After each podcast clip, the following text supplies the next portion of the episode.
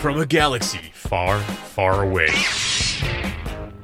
And a bookshelf straight out of the 90s. From Thrawn to Dantooine, And everything in between. This is Legends Look Back. What is up, everybody, here on the first Legends Look Back episode of 2021? New year, same shenanigans going on in the world. Um, it's been a crazy couple days in the US, at least. I know we've got an international audience. I also know our international audience has been paying attention to what's been happening at home. And uh, we just want to start off the show by, uh, of course, saying, hey, we're going to talk about some wacky legend stuff. We're going to show off some uh, holiday presents that we've received and uh, books that we've bought ourselves with with um, income that is somewhat disposable, and even if it's not, it's become disposable now that we've spent it on Star Wars books. But we at least want to start off the episode by saying that uh, you know what, uh, in the midst of our own personal revenge of the Sith, that it feels like we're living. Uh, we do, however, want to acknowledge the pain and fear that people are experiencing. Um, we're right here with you in it. We're in the midst of it. You should have heard our pre-show conversation before we press the, the live button. Uh, if only you could feel Meg's stress level like I can feel. Uh, anyway, we absolutely just want to make it clear that we don't stand with those who are inflicting terror on the country. Uh, we hope that this show can bring you some escapism or some peace or some shenanigans. Uh, hey, we're going to have a fun time here tonight talking Star Wars, and we are excited that you are here with us. Now, what do you think, Freddie? Does that about sum it up? Yeah, yeah, I think that sums it up. Just uh, you know, it's a crazy, it's a crazy environment out there right now, and just uh, you know, enjoy enjoy your favorite things at this point, which is Star Wars, in our opinion. Absolutely. And you know what else is happening in the world of Star Wars? It has been a heck of a week for Star Wars, hasn't it, Freddie? Yes, and I can't tell you how many times I've misspelt this sentence to Hugh Republic. Hugh Republic. oh, amazing! Yeah, we, it's. Uh, I'm trying to just uh, shuffle through this massive stack of stuff I'm wanting to show off on the show tonight. Uh, this is the first of four copies of Light of the Jedi that I own, and uh, actually have not read this one. Read a digital version, but uh, the other day my wife said to me, "Your Target order's coming in soon," and that's when I said, "Uh oh." What target order? she looked it up and said, Light of the Jedi, you pre ordered it in July. And I said, Oh, because I also pre ordered it from other places. So they're just coming in like the letters from Hogwarts that come through the door. You know what I'm talking about, Freddie? And they're just like, they're just keep on coming. Nonstop. They got Lights of the Jedi Nonstop. happening everywhere. Flying everywhere. And I'll tell you what, if it makes it to the number one on the New York Times bestseller list, uh, I deserve one of those Yavin medals for as many times as I've bought the list. that bought this book, and we're gonna talk a little bit more about the High Republic launch uh, in just a minute. But for now, let's start the show. Hello, everybody, and welcome to Legends Look Back, a show brought to you by Utini.com, a show that's been described as a podcast for people who say, "Hey, remember Y2K? Every single New Year's." where we talk about all things Star Wars legends, celebrating our rich EU history, as well as diving into lesser known Star Wars classics. I'm your host, Jared Mays, and today I'm joined for the first time in 2020, Freddie C. What's up, Freddie? Not to be confused with John Legend's oldest hits. but I'm doing man, I'm Oh doing well. There's. High Republic, uh, kind of taking away the the craziness in the world. Uh, all of the stuff coming out for this new era. I- It's going to be interesting. It's not not quite Legends, but it's going to be uh, uh, a good ride either way as a Star Wars fan. Yeah, it's really um, an interesting time period because it's it's so close to the Phantom Menace, and yet it's far enough away from the Phantom Menace that it feels fresh and new and full of possibilities. Uh, we've got like a, not a young Yoda, but a less crusty Yoda than we've got in the prequels. so it's like it's in this this unique time period. We, however, in Legends, uh, we hold for now at least we've got claim to the Old Republic, but High Republic now is happening in canon. We've got all kinds of new books coming out uh, so far. We've got the the Marvel comic and Light of the Jedi and a Test of Courage. Today in the mail, I got my my copy of the Great Jedi Rescue, and I had to fight my kids off from taking the stickers out of it because uh, this is a collector's copy, y'all. Collector's copy. I'll buy another one for my kids, but I don't want it to be ransacked. Once those stickers are out of there, the value on it just plummets, doesn't it, Freddie? Yeah, yeah. I, I yeah, used to those collect- stickers are daddies. I used to collect like the sticker books back in the day, and uh, they just started falling out and not worth it anymore. Yeah, yeah. This one, this one's important. I'm in my mind's eye. I haven't made it happen in real life yet. I'm thinking about an entire High Republic shelf. And if you've seen my Star Wars room, maybe in the behind the scenes um, Utini decrypted video I did a few months ago, you'd be asking yourself, well, where would you put another shelf? And that is the problem. That's the question. I don't yet know, but it's probably going to happen. Um, I've shown off one new book that I've gotten um, recently that is Light of the Jedi, but uh, I happen to know for a fact that Meg has a brand new Legends book to show off that she has recently acquired, and I've got a big secret to say right after Meg shows off her Legends book. Uh, you got it for us, Meg? What's your new acquisition? Get ready for Kenobi, the hardcover. So beautiful. Bring it up like three inches, Meg. there it is. There yeah, it is. awesome. There it is. It's so gorgeous. Isn't it great? It looks. It looks like your copy might be maybe like 10% fresher than mine because I also got the Kenobi hardcover. Ah! why? Why are we buying the same things without consulting This each was other uh, first? this did also just happen recently, Meg, with Darth Plagueis. yeah, that's right. Um, it- but let it be known, this was not discussed. It was not pre-planned. Nope. It's just the way the Force works. We're, I- a, we're a Force dyad, gue- sure. something like that. I guess so. How about you, Freddie? What you got?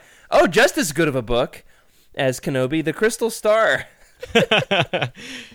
I actually Oh uh, my I found this randomly at a I was at a, a thrift store with my parents, just you know browsing around, and it was just sitting on the shelf there, and it's in a really good shape, almost as if no one ever read this. So Well, I'm not going to say whether or not they should read it because let's be honest, I have not read it since probably the 90s. It has been a while. We'll get to it one of these days because you know what, Freddie? I ordered the Crystal Star today. today Nice. from Thrift Books. How about that for some Legends synergy? Um, what happened was I've got my my wish list on Thrift Books, and every now and then, if I'm bored, I'll scroll through and just see if anything on my wish list is in stock and uh, of good quality uh, and of course at a good price. And you know, I needed to get my uh, my rewards points. They're offering some kind of bonus on rewards points. I've always got different things going on. I was like, well, I guess I'll order the Crystal Star. It's going to give me extra points, and it'll it'll go on my shelf, and we'll get it to it one of these days. But I gotta say, out of all the new things that I've picked up lately, the thing that I'm most excited to show off is um, I yesterday went to my local comic store and picked up. I actually don't even know the exact count. Five or six copies of Cavan Scott's new High Republic comic. And Freddie, have you ever collected like variant covers on comics? Because it is a deep, dark, Yeah. expensive rabbit hole, my friend. It is a very very expensive rabbit hole. There's there were two comics that I collected uh, variants of because the art on the covers were just probably the best cover art I've ever seen, and both of them were titled. Well, one of them was titled The Star Wars, and the other one was just Star Wars. And uh, there was a McQuarrie variant that I was on the hunt for, and I cannot tell you how long it took me to finally get it, and it qu- it was quite expensive. Nice. Yeah. Nice. You know, I've never collected variant covers, uh, and when it comes to Star Wars comics, I mostly read digitally. I've recently started picking up the Legends Epic collections, which I did get another one of those recently. I had a pre-order that came in of uh, the Tales of the Jedi. Um, heart. What do we call this sucker? The the Tales of the Jedi Legends Epic Collection. Even though it doesn't actually contain any of the issues of Tales of the Jedi, it's it's a whole thing. But I imagine they're eventually going to get there. It actually collects the. Uh, uh, what, Dawn of the Jedi uh, comics. Anyway, I'll, I'll reread this one of these days. But I did go to my local comic store. Me and uh, two other local Star Wars fans who I've recently made acquaintance with from a distance behind masks and all that. Uh, we all stormed into the comic store right as they opened. Immediately gobbled up all of the collector's variants of Light of the Jedi. no, what do we call this thing? The High Republic by Cavan Scott. So if I can get uh, these not too reflective with my light, I got the cover here with the Nihil. Um, this one's got like the Drengir or whatever you call those things. Got the Trandoshan Jedi on there. Um, this one's fun. It's got Avar, Kriss, and Yoda. That On the really cover? cool. It is beautiful, and both uh, the the guys in the comic book store and me, we almost walked out without it. We didn't see it. It was in the very back of the stack, and then one of them on the way out the door said, "Wait a second, isn't one of these supposed to have Yoda?" And we all ran back in the room. we found him. All right, here's the regular cover, which is gorgeous. Um, and then this one was the most expensive that I paid for. There's there's more expensive ones that are out there, but the most ex- this one's got um, what Keeve Trennis with her double bladed green lightsaber. Awesome, absolutely incredible. Um, anyway, pretty excited, and I'm thinking about constructing some kind of like a comics display area in here. I'm not sure what that would look like, but um, if anybody's good at like home improvement projects, if you got a cool comics variant covers collection, throw them in the Legends Look Back Discord channel. We'd love to hear about it. How about you, Meg? You ever collected variant covers on comics?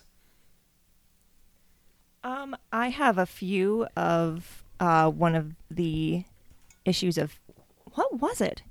Whatever. Um, the Age of uh, Resistance. Oh yeah, yeah. The Age of uh, whatever. Yeah, there's a lot of them. I know. Uh, what whichever one had Phasma. Phasma had like a single. Oh, issue, sure, sure. And there are a couple. That's smart. Of those, and of course I had to have those. Oh, see, Meg, now you've got my wheels spinning. I'm like, I should get the variant covers with all of my favorite characters on There you them. go. Like now, I'm now I'm like, I got to get the variant covers for Dark Empire, and that's got to be expensive because that's a what 30 year old comic at this point. So uh, it's gonna happen. They're gonna love me at my local comic book store after all this is said and done. but I don't want it to get out of hand. I went into it thinking like I want to support local business. It's got to be a hard time to be a local comic book store because not a lot of people are coming in person. You can buy digitally. I was like, I want to throw them some business. I want to throw some of my Christmas money their way. And uh, you know, really loving this High Republic launch. Absolutely loved Light of the Jedi, one of my favorite canon books uh, to date. In- incredibly, incredibly written book.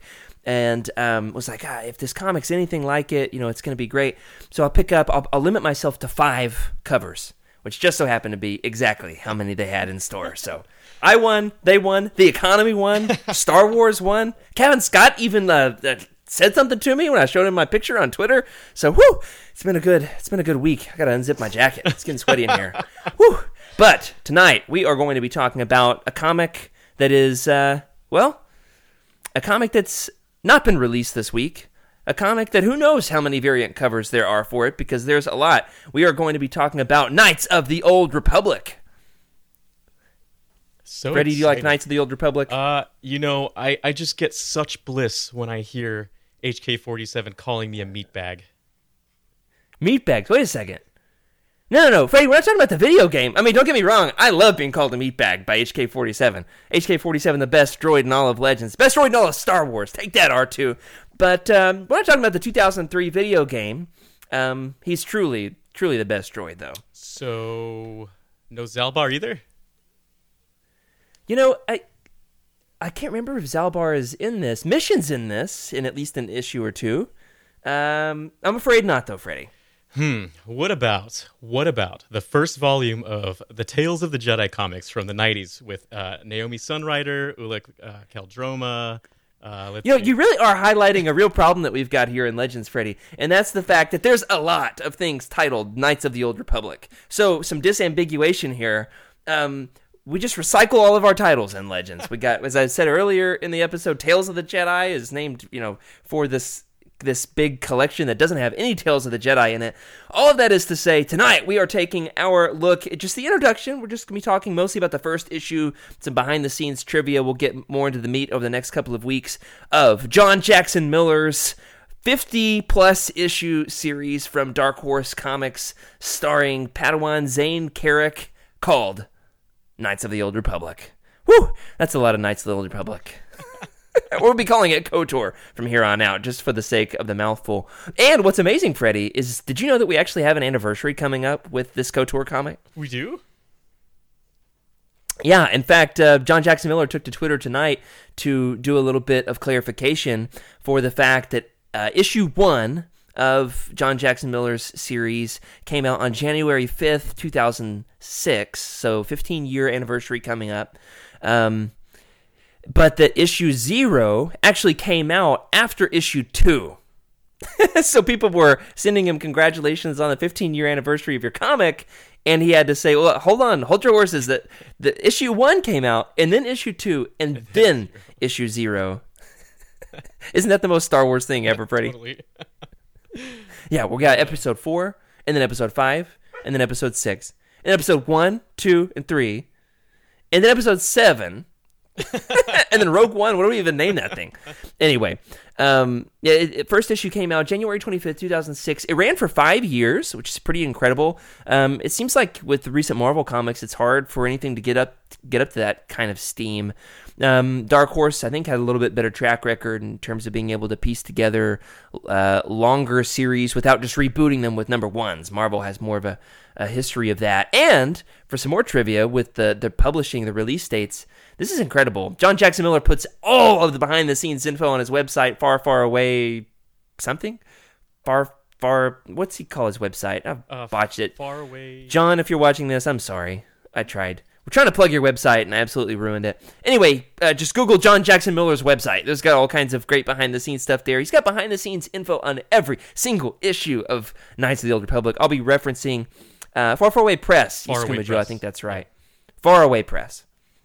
Far Away Press. Um, he puts out behind the scenes info on every single piece of Star Wars that he writes, and I'll be referencing bits and pieces as is relevant to our show.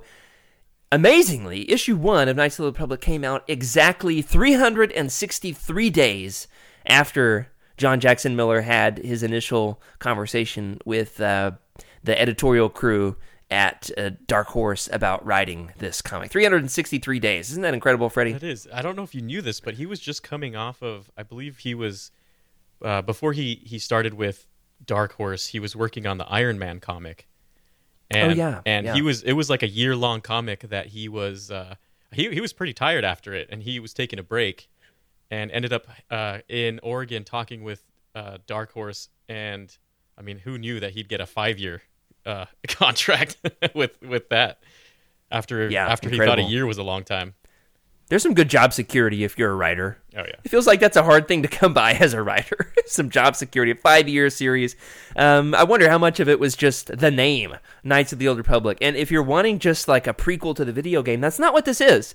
It's got some some bits and pieces that tie in in amazing ways. They're huge payoffs when it does reference the video game. But I think part of why it is so successful as being its own thing is he doesn't try to capitalize too much on the video game. It's not derivative. He writes his own story, really commits to his characters, and the world building in this is incredible.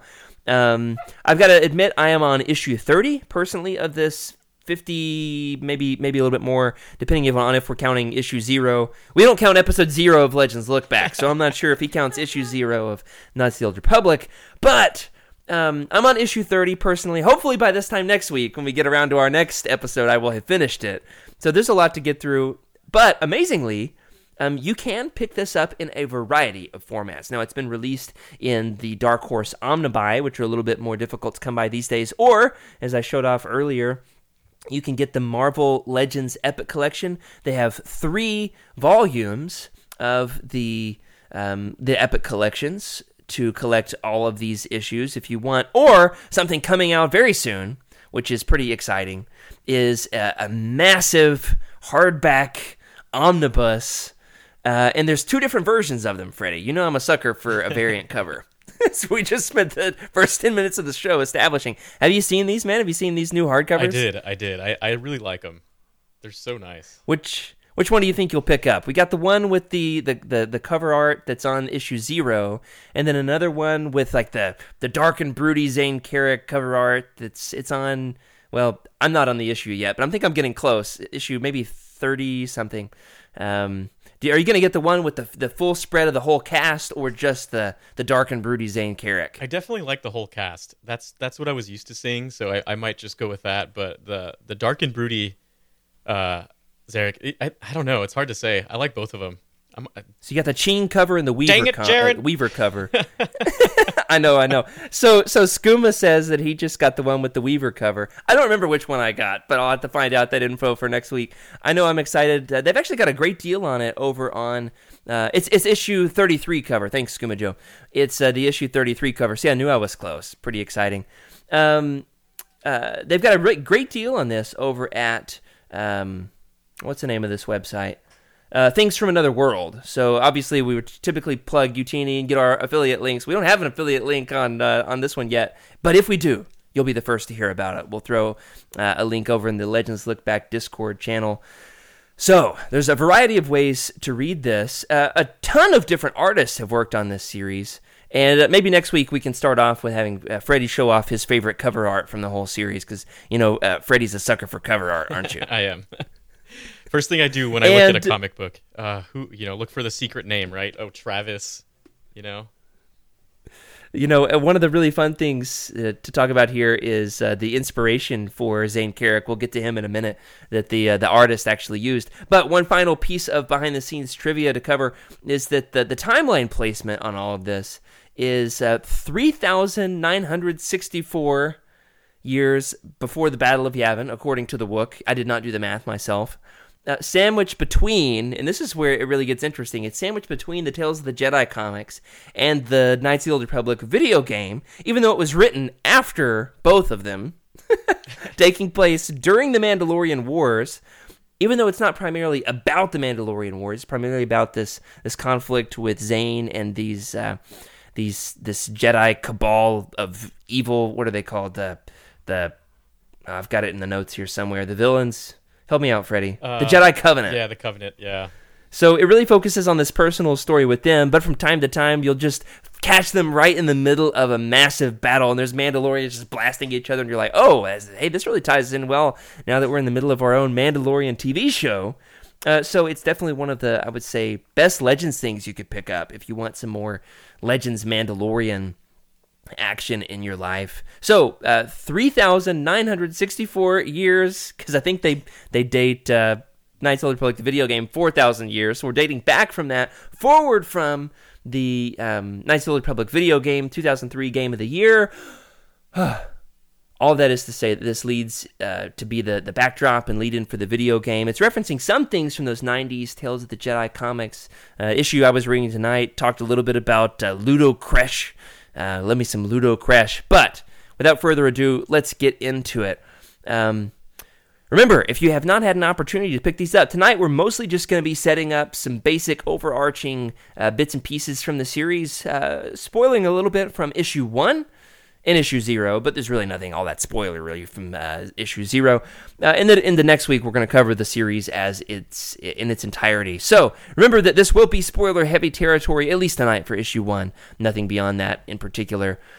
So, without further ado, here we go. On the night on which Zayne Carrick and his fellow Padawan classmates were to be knighted, or in Zayne's case, you know, probably he wasn't going to be knighted because he wasn't all that successful at being a Jedi Padawan in the first place, Zayne arrived late to discover that the Jedi Masters, who he had befriended and known and trusted all these years, had murdered their students. Teaming up with his former nemesis Marn Hierogryph, or Griff for short, the small time Snivian crook, Zayne finds himself on the run from his former masters and investigating the truth behind this tragic turn of events. I th- Freddie, I think that was the shortest summary I've given think in the history of Legends Look Back. Uh, there's so much more we'll get into in terms of details for next week, but in terms of just uh, setting it up, uh, Skuma Joe, does that do it justice? No, don't answer that. Don't answer that because I know it doesn't.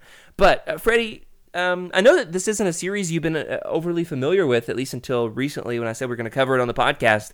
So, uh, how much of this have you read up to this point, and uh, how would you rate it on the scale of one to ten? You know, I really so first of all, the way John Jackson Miller portrays Jedi, I actually don't mind.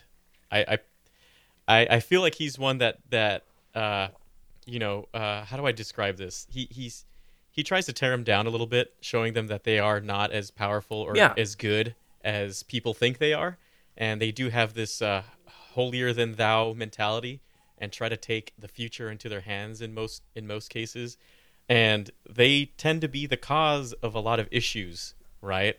And you can see it with uh, i i- even even in canon, we see it with with uh, Luke trying to take it into his own hands. You know, the it, it turns it turns the very people they're trying to to teach into the the thing that they're trying to fight against, right? The Sith in this case, or Yeah, uh, and I really like that point of view because I feel like it's something that needs to be talked about in, in Star Wars because it's true, and and I'm glad that he does it. And and I was never really too f- into uh, the Knights of the Old Republic uh, genre. It was it was more into like the the you know, I guess at the time it was just the the current era of Star Wars, and I started getting into it when when I started playing um, the MMO and Oh, sure. yeah, and then I started reading it, and then I read it again when when we talked about it for this episode, and I, I have to say I like it a lot, and and I'm really into it, and uh, I can see why there's 52 comics. I mean, you just read one and you just want to move on to the next. Yeah, that's true. It's very bingeable. Um, you know, for me, I think the things that have me the most interested are the the tie-ins to the video game because I've played it so many times, loved it so much, and you know, in high school, um, so excited to whenever they do reference a character, it's got some great appearances from some of the the the characters from the game. I don't want to spoil it. It's just uh, when they do show up, it's incredible, and they're written really really well. So I kind of live for those moments. But then uh, he also writes some of these original characters that are excellent along the way. I'll, I'll say this much: there's a pair of um, Ithorian bounty hunters, the Moomo brothers. I think So are good. absolutely some of my favorite Legends characters. Every time they show up on the page, I'm like, this is amazing because the trope is, and, and John Jackson Miller does a good job at uh, avoiding this. The trope typically is um, that if you're, have we talked about this before, Freddie? If you're if you're a Rodian, you're a bounty hunter, Yeah, right? Yeah. A- and you're always gonna get shot. yeah, Um, whether you get shot first or second, it doesn't matter. But you're gonna die if you're if you're a Rodian bounty hunter. You're you're like a sniveling uh, loser of a bounty hunter. If you're what's another good example of this, Freddie? Like a species that always gets pigeonholed as uh, of one profession. Uh, let's see. Uh, we uh, well, this is a tough one because I keep thinking about droids. That's all I think about. Obviously, they have to do their thing. Droids are not a species, Freddie. no. Uh, Athorians. But there is there is like this trope of of having a droid that's like R2 or a droid that's like 3PO. True. And so I think it's harder for authors to conceive of different kinds of droids. Yeah. Which is once again why we love um why we love uh, HK47 so much because he's an assassin droid, and, and since then so many people have just parodied HK47. let's see. You can think of the uh, the what is it? The Sullust, the Sullust folk, Sullustans. I forget how, what they call them. That they're all good. great Yeah, yeah, they're always pilots. Yeah, great They're good co-pilots. co-pilots. Just co-pilots. just co-pilots. Right, sure. Uh, Elena makes a great point that Trandoshans are always bad guys. Until and she makes a good point. There is now a Trandoshan Jedi in in light in, in the, the High Republic stuff. And Sskeer, how do you say it? Sskeer. Um Sibo. Who's Sibo, Wes? I'm not sure. I can't remember.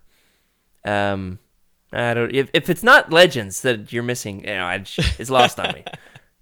Anyway, um, yeah, help me out here. If you can think of a time when there's a species that is just like always pegged as one particular thing, um, uh, that that's particular, particularly helpful. Ugnaughts. Okay, Wes says that that Sibo is uh, a Rodian Lobot from Rebels. That's right. That's right. Uh, so there's a, Ro- a Rodian who breaks the mold, but it's rare. It's certainly rare. So that's one of the things that I think John Jackson Miller does well. Uh, I'm gonna rate this. Freddie, did you give me a number? I did give you what's a number. Your, what's your number? Uh, I, so I've only gotten up to Vector, which I believe is like the eighth. okay, yeah, that's what I just finished tonight. Okay, okay. Uh, so far, I really like it. I really like it. it to me, it's it's been a more of an introduction to the uh, Knights of the Old Republic universe, which is still something I haven't dove into as much. Uh, but I, I like it so far. I'm gonna give it so far a seven because I, I just like John Jackson Miller and I like what he does with the Jedi. Yeah, I I'm like a seven point seven or eight. Ooh. I, I'm close to it being an eight, and I think by the time the series is done, it's going to be an eight for me um, because it tells this incredibly personal story, and I do want those moments where it does break into the larger uh, goings on of the galaxy. Whenever it does touch on um, Cassus Fett and the Mandalore and the Mandalorian Wars, and uh, we really get into behind the scenes on what's really going on in the larger galaxy. Um, there's a villain from KOTOR who comes up from time to time before he is as villainous as he is in KOTOR. That's all I'll say for tonight. And so uh, there's some times there where I'm like, oh, this is what I'm living for. But then there's there's a lot of other goofy stuff, like any of the goofy stuff between um, Zayne and Griff in particular, where they're like bumbling buffoons. I, I'm like, this is a little bit Three Stoogey to me, but then at other times it's it's like classically Star Wars. I think about like um, Han and Chewie running down the hallway of the Death Star, like running from all the stormtroopers. Uh, John John really captures that fun side of Star Wars, don't you think? I think so. Uh, I, I was reading something, and I'm gonna have to go back when we talk about the comic books, but I feel like there was almost a dare to do something, and I I'll try to read back and see if I can pinpoint it. But it was almost like there was a dare for him to insert some kind of thing into Star Wars, and he made it work, and it was really cool. So I'll bring it up for the next. Okay, podcast. yeah, I'm, yeah, we've got all kinds of behind the scenes info as we get into it next week. I know Skuma Joe says, "How dare you rate it lower than a ten out of 10? it's his favorite. We've all got our favorite. Uh, pretty soon, we're going to be talking about the Jedi Academy trilogy, and I think we're going to have a pretty. Um, a pretty biased perspective on the Jedi Academy trilogy. We're going to rate it really highly between me and Freddie and Nathan because uh, we all have this incredible place of nostalgia for it. However, objectively, we all know it's not that great in terms of its writing style. But uh, oh man, do I love me some uh, Sun Crusher Kip Durron action. So um, you know, hey, we've all got our own perspective on what makes it great. And the Knights of the Republic game for me is a ten out of ten. And for the depth that this lends to that game, um, in terms of the way it develops some of those key characters, and then the the backdrop of events with the Mandalorian Wars, I mean, it makes that game even better for me. So how can you make a ten out of ten even better? Anyway, uh, so it does really well with that. Tonight, as we get into the episode, we're just going to talk about a couple of key characters before we talk about more characters um, next week. First and foremost, the hero himself, but he's actually kind of a loser, isn't he? Jane, uh, Zayne Carrick. Almost called him Jane Carrick. There's a gender flipped version. Uh, Jane Carrick. All right, so Freddie, at the outset of the series, Zayne is thought basically to have only marginal force ability, and it's interesting to find him in the first, you know, issue, issue and a half there of uh, finding him as this trope of the the failed Padawan because th- that is something that comes up from time to time. Uh, the Padawan, who's actually not all that force sensitive, not as good of a Jedi as others, comes up from time to time in Legends. Uh, even in a recent High Republic book, there's a character of that trope. But then he expands beyond that. Um, he's unsure at the beginning of whether or not he'll be knighted, but then. Now, I- I've read you know 30 issues of this, but I did have to get a little bit of help from Wookieepedia just to just to try to describe and characterize Zayne because I was struggling to be honest with you. I was struggling to put his character into words. Um, so see if I can do a better job for next week. But according to the Wook, Zayne possesses. Don't you just love the the powers and abilities sections on Wookieepedia, Yeah. Freddie? So. Now, according to the Wook, these are his powers and abilities. All right. Let me know if you think all these are actual powers and abilities. But I do love this list. One, a natural ability to form close friendships. Two, uh, random destructive power, aka clumsiness. Three, frequent force visions. So it described him as having a strong connection to the the unifying force, which grants him these these visions, which he does a good job at interpreting them, uh, interpreting them. I think about the analog of being like the biblical Joseph, who's good at like perceiving visions. So that's kind of fun. For, gotta have my Bible analogies, Freddie. You know me. Uh, and then fourthly, the the power that is called reversal of fortunes, where he grows stronger as a result of failure. Now, I do have to say, speaking of powers and abilities, meant to mention this at the beginning of the episode. Freddy, in the High Republic, in Light of the Jedi, uh, this is pretty exciting. We've got a character, a Jedi character who, in perfect Legends fashion, uh, brings the incredible, overpowered force ability of battle meditation Oh, back into the limelight. So, battle meditation has made a comeback. All right, I had to make sure I put that out there. But all right, with Zayne, with these four, with these different powers and abilities, which of these? I'm going to ask you two questions. One, if you had to choose one of these four abilities and powers, if we want to call them that, personally, which one do you think um, you would want the most? All right, which of these would you pick if you um, were going to get one special Jedi power, and it had to be one of Zayne Carrick's powers? Which one would you pick? Feel free, everybody, to uh, follow along with us in the chat. And then, secondly, which one of these do you think you would be most likely to have? Which one of these best characterizes you? Because I know for sure, for me, it's the clumsy thing. Uh, I have spilled about uh, 100,000 gallons of orange soda in my lifetime. Okay, uh, how about you, Freddie? Which of these do you think you would want the most, and which one uh, is the most honestly uh, the power that you would have? I would love reversal of fortunes. I think that's crazy. Yeah. I mean, don't all right? Don't we all have reversal of fortunes? If you think about it, we all grow stronger with failure. True, Um, true. Failure, the greatest teacher is. um, Yoda, Last Jedi. All right. Um, Uh, could you not tell? that was a good one. Go ahead, That was a Freddie. Which by which one would you pick? Uh, so uh, definitely reversal of fortunes. I think would be really cool because uh, how many times are you just tired of failing over and over? Maybe, but Yeah. uh, I feel like the one that I have the most is definitely the natural ability to form relation like close friendships, without a doubt. I feel like yeah. that's, Okay. I can see that. Yeah, that's definitely one the one that I have if if I were to have that as a power. Um, you know, I, I can definitely attest to that. The first conversation you and I ever had, Freddie, I said, "Hey, I need somebody to hop on a call with me and help me test out my Legends podcast idea." And you were like, "I'll be there." and uh, from from the opening moments, I was like, "Hey, we've got some real chemistry." But I'm starting to suspect, Freddie, that this is how it goes with you in every conversation with everybody ever. People always just feel like you're their best friend. Well, I don't So- I don't know if you remember, but uh, what was it the last episode? If we had a bunch of clones of ourselves, what would we do? And I happen to want to be friends with all of mine. you did say that. Oh my goodness, that's amazing, amazing. All right, so I said for me, uh, definitely have the clumsiness. Skooma Joe says he has that as well. um, and feel free, everybody, to play along with us there in the chat. So we've got a good group with us here tonight. Welcome, glad to have you with us here for the live show. If you're listening on audio, remember we do this show every every week Thursday, uh, 9:30 p.m. Eastern time. You're welcome to join us and answer these questions with us in the chat. Um, which one would I want to have the most? The Force Visions. The Force Visions would be good. Uh, I don't know though. I don't. I prefer to just get like the full REM sleep. Don't want to have the nightmares. Random destructive power. You know, it's like turning clumsiness into an actual power. so, so that one's fun. But let me ask you this, Freddie. Did you know which famous actor Dustin Weaver, the the artist, based Zayne's appearance on? Now, I did not put the answer in the show notes because I, I want you to look at the art and, and think what young version of a famous 2006 actor um, do you think he based Zayne's appearance on? this is a good one. Uh, definitely, definitely not Arnold Schwarzenegger. Uh, No, not that one. let me see. I'm gonna search his name right now. I'm gonna look at his picture. Yeah, look him up. Everybody else, you're free to do so. I've actually got to got to find. I wrote the answer down somewhere today so that Freddie wouldn't see the answer, but th- so I would have the answer on on. Um, We don't rehearse any of this stuff, by the way. Every time he asks a question or, draw. or like a, a quiz of some sort, I, I literally, uh, I don't really, No, this is the fun part. I don't prepare too much. I love I love putting some games in the Legends look back.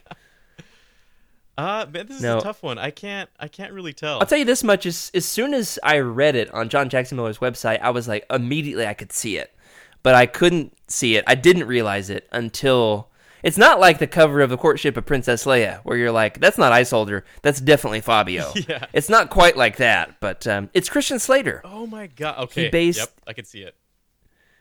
Now, you and I are both a little bit confounded because we've been reading the Vector story arc, which is done by a different artist, which has a totally different art style. It's much more cartoony. So we're both picturing like a different version of the character. But um, another character who definitely has an interesting uh, artistic inspiration is his sidekick slash arch nemesis slash best friend um, over the course of the series, and that is Griff himself. Um, based on your initial impression, Freddie, Griff, of course, fits into a couple of different uh, Star Wars tropes. On the one hand, he's the classic Star Wars sidekick in the vein of Chewbacca, right? And on the other hand, he's also in the, the vein of the Star Wars scoundrel types. Uh, he's got his own moral compass. He's kind of a thief. He's a small time crook who doesn't want to be called a small time crook, right? He, he- it's a big deal for him that he is uh, that he's actually a, a large time criminal, um, an intergalactic criminal, not just a small time crook. So, based on your initial impression, where do you rank Griff among the best Star Wars sidekicks, and then among the best scoundrel types in Star him. Wars? I like him a lot. I, I think he he's very unique. He uh, how do I describe it? He's uh, he he's definitely not that successful, and in his head he is like one of the best, and he can get all the riches whenever he needs them. Any ship he needs. Oh, don't worry, I know a guy there. yeah, he, he's yeah. His his best trait is that he knows a guy. yeah, exactly. It never seems to work out well, for them, but he always knows a guy. Yeah, I, I like him a lot. He I, I don't know where to rate him yet. I'm gonna give it some time. Uh, maybe I'll rate him the next episode. Sure. But uh, he's growing on me. I like him. Yeah, uh, here's the fun thing about him. Um, John Jackson Miller initially didn't want to. Uh, he didn't initially want to make him a Snivian. He actually had a different uh, species in mind. Do you know the answer to this, Freddie? What uh, what species did he plan on making Griff before his editors made him change it into a character who was able to show more facial expressions? This one I feel like I do know. Uh, Max Rebo. What is his species? yeah, the uh, Ortolan? Yeah. Ortolan? Yeah. Ortolan, something like that. Yeah. Yeah. I did know the that. the blue elephant man. Now, Freddie, do you know the the behind the scenes uh, Star Wars drama over the species of ortolans? Um, there's like a long standing debate surrounding Max Rebo. Well, I do know that I know there was something that we've been talking about in in Discord or Slack, I forget, but uh I know that they're they don't make any eh, so the reason I remember John Jackson Miller, the reason why they told him not to use him is because uh the Ortolans, I believe, don't have facial expressions. So Right. How would you right. really- just a snout? yeah, just big a snout, and how do you really And eyes. exactly? And you know, this is a comic book. This is a visual thing, so You're gonna be looking at this sucker for 50 issues. uh, it's like a fun gag for one issue, but then if he's a main character, it's really gonna get old. Um, actually, one of the long-standing like Star Wars species debates is how many arms, how many limbs do ortolans have? Because if you're really paying attention, um, Max Rebo is playing the piano with his feet, you know. so he's he's uh actually doesn't have arms. So it's one of the fun yeah, that's what Skooma Joe says. Max Rebo's hands are his feet and his ears are actually flippers. Okay, yeah. But there's tons of uh, anatomically incorrect versions of Max Rebo of ortolans out there. There's tons of them with extra limbs, extra appendages, which is not canon or legends. it's just just a mistake. Anyway, uh, thankfully Griff did not end up as an Ortolan, no matter how many limbs you would have given him, because it just wouldn't quite have worked. But instead, he is a Snivian. Um, Freddie, do you know what the common colloquial name for Snivians are? Do you know are what? we, uh, are we allowed an- to say another this, term? This derogatory. It it almost sounds like a racial slur, doesn't it? Let me see if it shows up. You're gonna see if they let you put it in the. Snaggletooth. Oh, I thought you were gonna try to type it into the like Twitch chat and see if they edited it. Like uh, they're gonna censor you for saying snaggletooth. Yeah, was that the blue snaggletooth or the red snaggletooth? Uh, blue snaggletooth. The blue snaggletooth. I've got it. I got the red snaggletooth Funko. I have to get the blue one one of these days. Yeah, so he's a snaggletooth. Uh, John Jackson Miller does a great job at this in using an original trilogy character in a way that they've never really been um, highlighted before.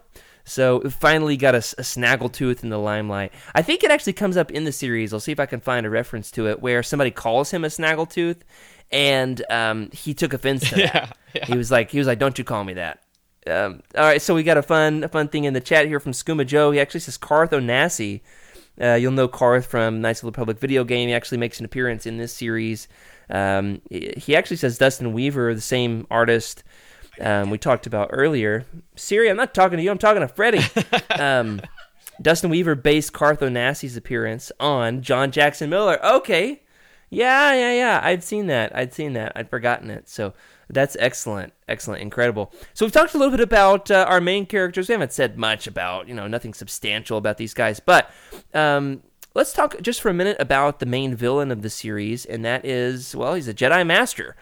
Um, Lucien Draay is is kind of leading this, and then, of course it comes up later in the series on who's actually leading this band of of um, uh, deranged Jedi. Um, he leads this Jedi Covenant. The Jedi Consulars. I think issue nine gives his backstory, if I'm correct. So you don't get it for a little while, but Lucien Draay and the Jedi Covenant, they're Jedi Consulars who basically uh, believe that uh, they need to prevent the return of the Sith. And that uh, they've got a, a, these force visions that have led them into believing that they can prevent the return of the Sith, and so they're they're willing to to do some evil things, eliminating their Padawans in order to, you know, for the greater good, as far as they're concerned, to prevent the return of the Sith. So Freddie um, actually loaned some of these issues to my little brother-in-law, who's 13, over Christmas breaks. We were all sitting around reading our books, and he just wanted to like play basketball instead. And I was like, "Listen, man, I just got a new Star Wars book. I'm gonna sit and read, and I've got an extra Kindle over here with some Star Wars comics loaded on it." But there's nothing you're going to do for the next two hours to prevent me from drinking my coffee and reading this book. So I handed him this. The only comics on it were Knights of the Old Republic. I was like, knock yourself out, kid. And he asked me a very insightful question. Very insightful question I'm going to bring onto the podcast here, giving Dylan a shout out. The question is this He says, Do you think Lucien Draay and the Jedi Covenant actually think that they're evil? Or do they actually think that they're in the right? Um, Do you think that they understand that they have slipped to the dark side? What do you think, Freddie? What's your take on this? Yeah, they. And we obviously haven't finished the series yet, so who knows where this is going. Yeah, that's true. That's true. Just from my point of view, it, it seems like they have absolutely no idea. They're so self-absorbed. Uh, they. I don't even know how to how to consider it in in real real terms, but they definitely think they are right, and the fact that they go as far as killing their own Padawans to try to uh, change. You know, I don't want to do. T- I don't want to say too much, right? But uh, it's it's it's right in issue one. Um, I try not to say too much. It's hard, but basically, if you have to do, if you have to kill somebody in order to, uh, uh, you know, just to try to make things right, that's probably not the best way to do it. First, you should Yeah. probably you should try to see how things play out instead of There we go. Hovering, Let's put that on our business card. Legends look back. We don't condone murder Yeah, for any reason. Uh, you know, when you're sitting there hovering over your nephew with a blade, uh, lightsaber, doesn't look too Get good. Get that back. Get that canon stuff out of here, Freddy. Never happened in Legends. Good boy Luke would never do no such way, a thing. No way. No, I think you're right, and bring it into the real world just a little bit.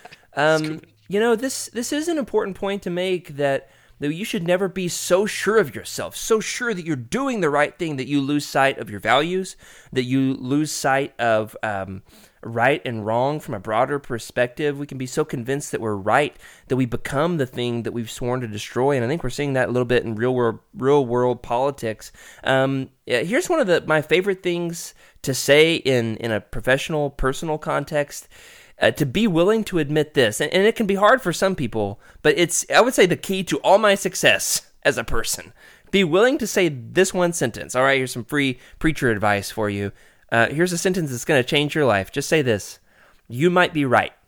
If somebody disagrees with you uh, somebody holds a different perspective from you if you can be willing to say this you know what? You may be right. Um, it does a lot to disarm the other person. It also, if you if you can truly mean it, if you if you're not disingenuous about it, um, if you can actually mean it, it's it's a way of taking yourself down a notch and saying, you know what, um, I can be fallible from time to time. I might misunderstand this issue. I am not a perfect person. So, um, this is a, a perfect thing for us to think about in terms of uh, analyzing the villains here and a little bit of a real world parallel, a real world analog. And uh, Skooma Joe makes a great point here, and I think he's really onto something. He says one of his favorite things about KOTOR is the depth of the villains. Now, this is cool. Um, it seems to me, at least on the rhythm that the series is taking. Have you noticed this, Freddie? That it's like almost every story arc highlights a different uh, Jedi Master from the Jedi Covenant, so they each play a villainous role in a, in a different way, uh, in a different arc. Do you think that's accurate? Yeah, that that actually sounds accurate. I never really thought of it until now, but I, I that sounds about right to me. That's how it plays out, at least. I just got to a new one tonight in the comics that I'm reading. I don't even know the dude's name. He's got big blue tentacles. It's not a Twi'lek. I think he's a different species that's similar to a Twi'lek. Anyway, he's coming in looking like a barbarian with his big blue lightsaber, and the rain is pouring down. I was like, okay, cool. I like that we're getting some variety here. And um, wow, we've barely scratched the surface on all this, and yet there's so much for us to talk about. Uh, next week, uh, feel free, everybody, in the meantime, to put your um, put your suggestions. What character would you like for us to spend a few minutes on next week? Because there, there's no way we can talk about every single character across all 52 issues. Um, but what we can do is talk about our favorites. We can also talk about some of your favorites. You got a character, you got a question, pop them in the Legends Look Back Discord channel. We'll be willing to go from there. Also, coming soon, Nathan from the YouTubes you know him and love him, is going to be joining us for his first time on Legends Look Back to talk about the classic Legends Jedi Academy trilogy by the infamous Kevin J. Anderson. And I could not be more excited. So that is it for this week. Thanks for joining us for Legends Look Back. And thanks, of course, to Meg, our producer, and the previously aforementioned Nathan, our video editor.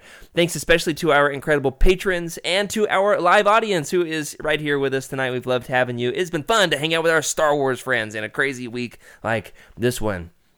You, of course, can also get in on the behind the scenes of Utini with access to all kinds of bonus shows. Meg, our very own Meg, has her own show, Cafabes, which I love. We've got Lightspeed Skipping making its return soon. The Star Wars Archives, which I just recorded a little blurb for tonight. We've got some fun Legends crossover content coming there, and so much more. Also, now that we're live on Twitch, you can help us out by subscribing either the old fashioned way or with Prime Gaming and just steal those credits out of Bezos' pocket and put them right into the Utini treasury. Also, remember that we want your questions. Um, you can, of course, email us, legendslookback at utini.com, or send us a message in the Legends Look Back Discord channel, or leave a comment on this episode on YouTube. Or, hey, this is pretty exciting. We've got our own Legends Look Back Twitter. You can tweet at us at Legends Look Back. Or tweet us personally. I'm at Jared Q. Mays. Freddie At Wake Up Freddy. and Meg. At Meg Dowell.